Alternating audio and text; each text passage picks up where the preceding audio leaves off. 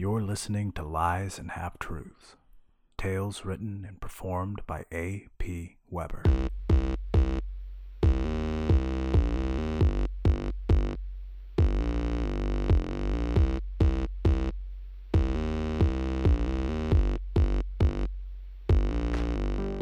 A demon god, if awakened, will devour the town of Hamilcar, maybe even all of Texas, to satisfy the demon's hunger.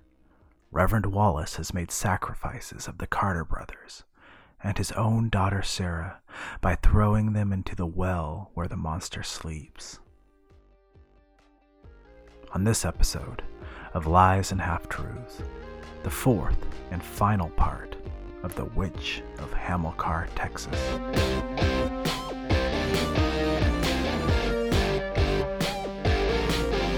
At the end of part three, Roland has resigned himself to his fate and thrown himself into the well. And so we take up the story to its conclusion. He reached into his pocket and came out with a pile of crinkled papers. Roland recognized them as the letters he had taken from the witch house. The preacher threw the papers at his daughter. You commune with a witch! You think you can harness the power of darkness and still act self righteous? The witch's dark arts will come with a terrible price. Sarah lowered her head. I'll pay it. You're damned right you will. He took hold of her hair at the scalp and drug her to the edge of the well. Without another word, he thrust her into the blackness. Ben leapt to his feet. He pulled the duffel bag from his shoulder. Something heavy still weighed in it. He looped the bag's strap around his wrist to wield it like a mace. The preacher saw him coming. He juked left, and Ben swung and missed. Four men rushed forth. A second later, Ben too disappeared into the well. Wallace pointed at Roland. Your turn. Roland searched his heart for that peace he had felt in the church during the sermon. It had vanished. He looked at the preacher. The preacher nodded. If you want, I can make it easier on you. Roland stepped to the edge of the darkness.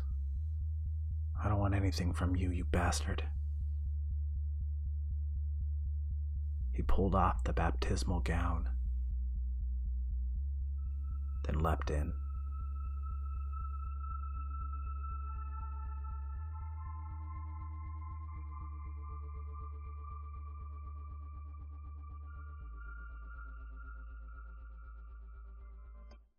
Stale air whizzed by, echoing off the narrow passage invisible in the dark. Seconds before Roland hit the water, it seemed as though the passage opened up into a larger cavern. He sank deep, his weightless body curled into a fetal ball, tumbling in slow motion through the dark medium.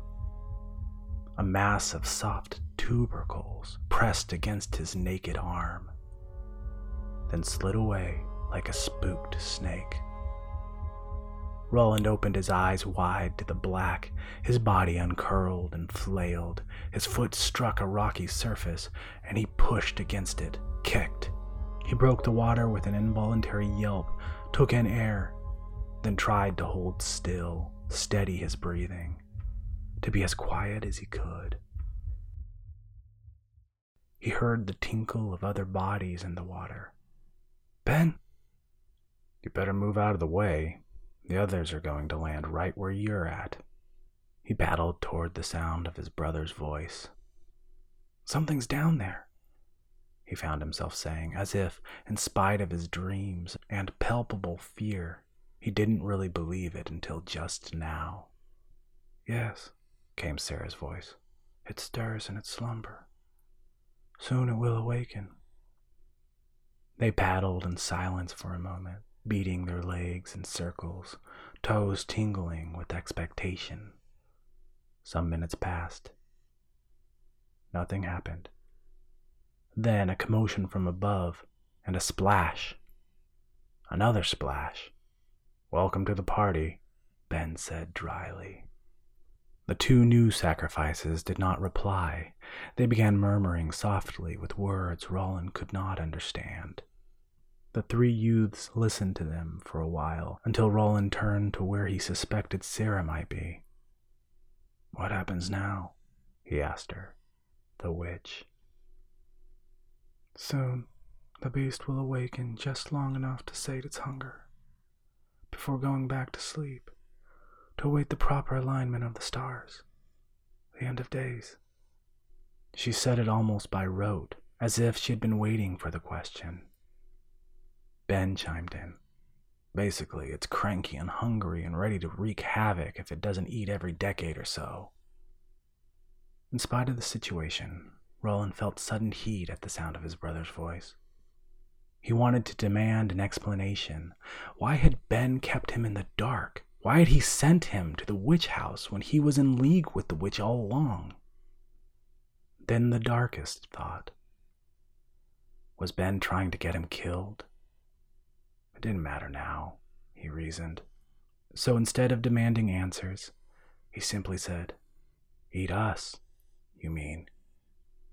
I might have had to eat my corpse, Ben said. It sounded like he was leaning back in the water, resting. I almost drowned when I fell in. That duffel bag dragged me down, couldn't get it off my wrist. The duffel bag, Roland said. An idea forming. What's in it? Some silver bars, a knife, a tire iron, some bullets. My oblivion bottle? Yeah, that too. On the bottom? Yeah, what? The water roiled off in the darkness. Holy, you feel that? Ben said. One of the voices speaking in tongues went silent with a final watery gulp. Roland reached out and found his brother's bicep. He gripped it and pulled himself closer. We have to get that bag, he hissed. The Oblivion Potion. Dive down? Are you kidding? Roland could hear the horror in his brother's voice. You don't understand. Dad got it from a sorcerer. It's very powerful it might push the thing back into hibernation. Sarah spoke up. It's worth a try.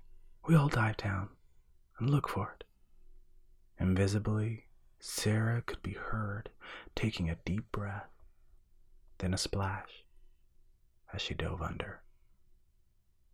Ben said, Well, let's do it then.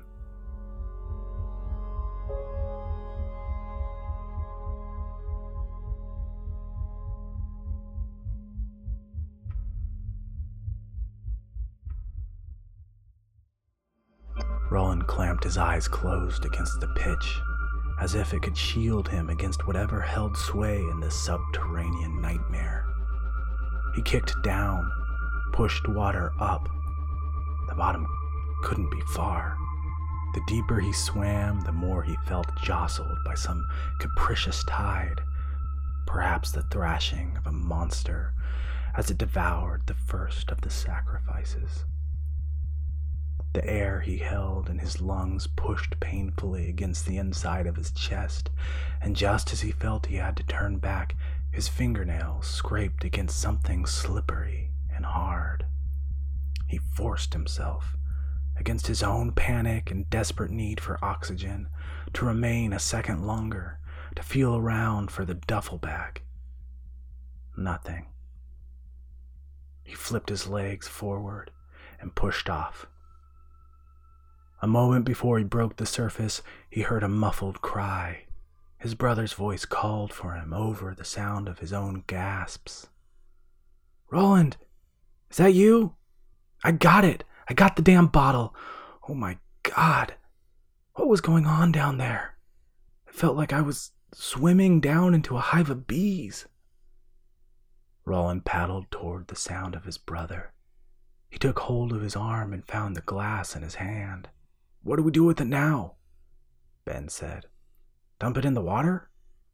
No, came Sarah's voice, panting with exhaustion. It might dilute the concentration. We have to feed it to the monster. Ben let out a bleak laugh. We should have given it to that last guy before he went down. I'll do it, said Sarah. Give it to me. Roland gripped the glass. Could he trust her? The witch? The murderer? No, he said. No, I need to do this. I was supposed to be Dad's apprentice. It's. it's my duty. He kicked away from them. Rolly, no! His brother called out. He knew his brother was paddling toward him, trying to find him in the dark, to wrestle the bottle from his hands like he had done so many times when they were young and Roland was playing with a toy he coveted. Roland swam silently away from the sound of his brother's thrashing. Rolly, you stupid little brat, get over here! Whatever Sarah's motives were, he knew the anger he heard in his brother's voice grew out of fear, fear for Roland's safety. Now, with one last desperate chance, one of them had to go down.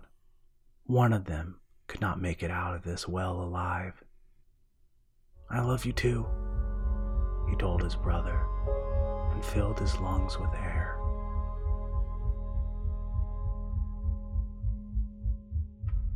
Then darkness. Just like my dream, he realized. He pushed deeper, closer to the chaos. Seconds later, he felt it drawing him in like a dust mote pulled by an inhaled breath. He uncorked the bottle, but stopped up the opening with his thumb. The pressure in his lungs pressed hard against his ribs. It would all be over soon. All he needed do was wait.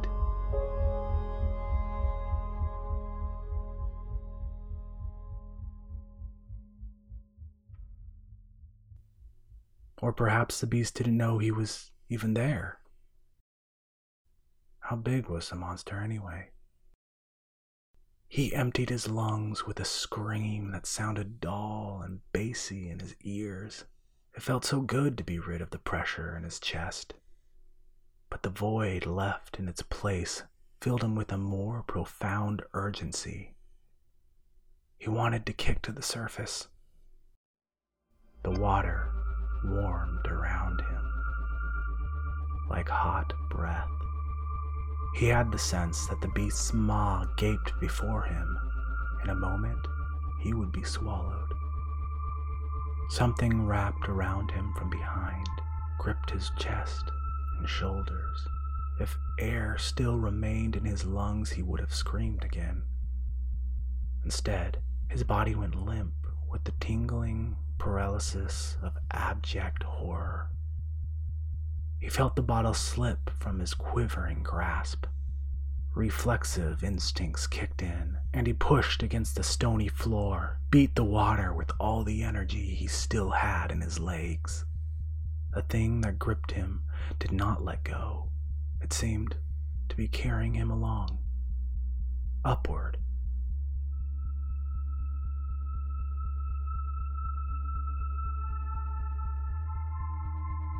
The water broke around his ears. He could hear his own breath and someone else's breath on his neck. You idiot! Ben panted hoarsely. What were you thinking? What happened? Sarah's voice said in the darkness. I dove after him. That's what happened, Ben said. Heard him scream and followed the sound. Got damn close to the beast, I'll tell you that. I dropped the oblivion, Roland managed to say between gasps. He felt his brother, still holding him, squeeze. That's all right, man. It was a long shot. I uncorked it first. What? I thought that would just dilute it. We'll find out. They treaded water for several more minutes, found that it was better to float on their backs. After a while, they started stripping off their clothing until they lay in the dark water in their underwear. Roland looked up into the void, his ears underwater, listening. He heard nothing. the water had calmed. As he drifted on the surface, a round circle opened in the upper darkness, and the silver disk of the moon appeared in his view. At the sight of it, he felt certain that the oblivion had worked. For now, anyway. For now, the beast slept.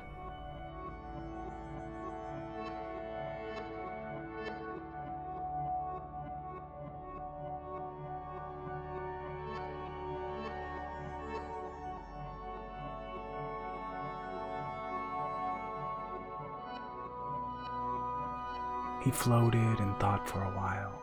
Finally, he spoke into the darkness. You were trying to capture it. I saw the cask. You were close. Do you have its secret name? Sarah's voice came back, small and weak. It was given to me. By Keziah Goody. She's the witch you were communicating with. Yes, she owns the abandoned house I was working out of.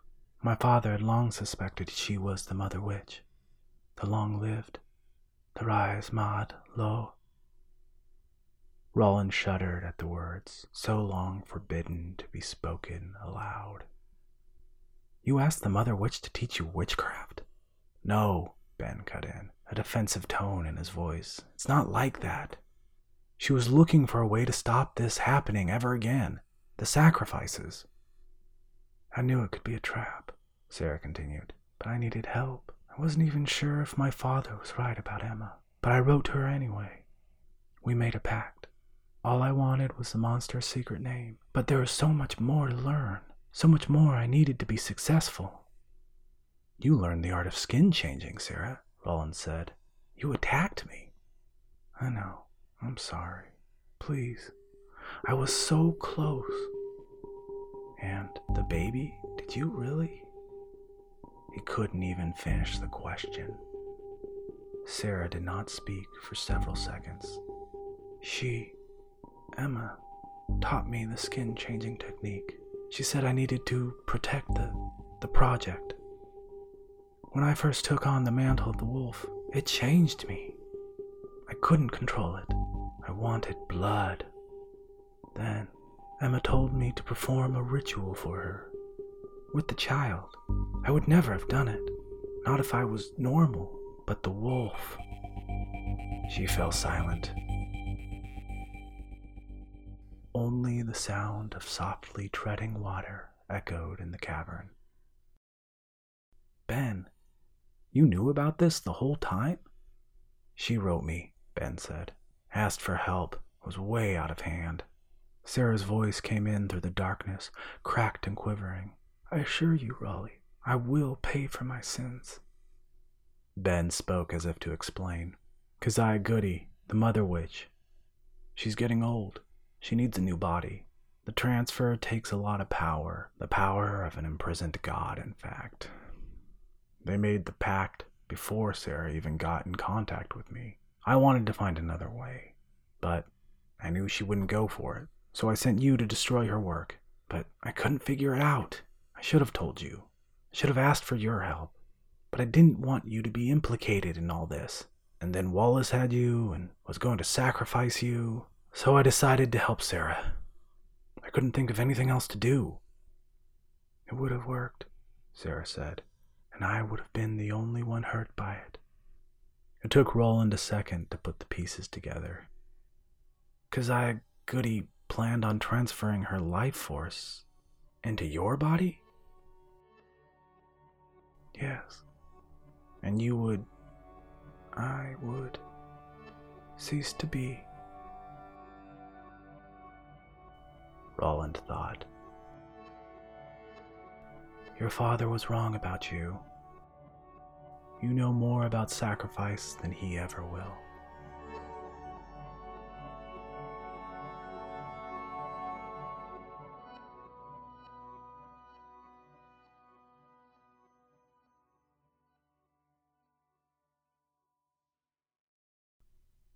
Dawn came, a shaft of gold falling from above. They lay under it and took turns shouting for help. The preacher had them pulled from the well. Like Daniel from the lion's den, he declared. The Lord has spared them. But in private, he told them to leave town. He never wanted to see them again. He didn't even look at his daughter. At the bus station, Ben said, Is it safe for you here? Sarah scuffed one foot against the checkered linoleum floor and shrugged. I have to keep trying to capture it. I have to. The bus arrived and Roland shouldered his bag. We'll find Keziah. We'll figure a way out for you. She shook her head. No, it's the only way. That way the beast is destroyed. Ben took her hand. We'll find a way. She gave him her mischievous smile and kissed him against the cheek.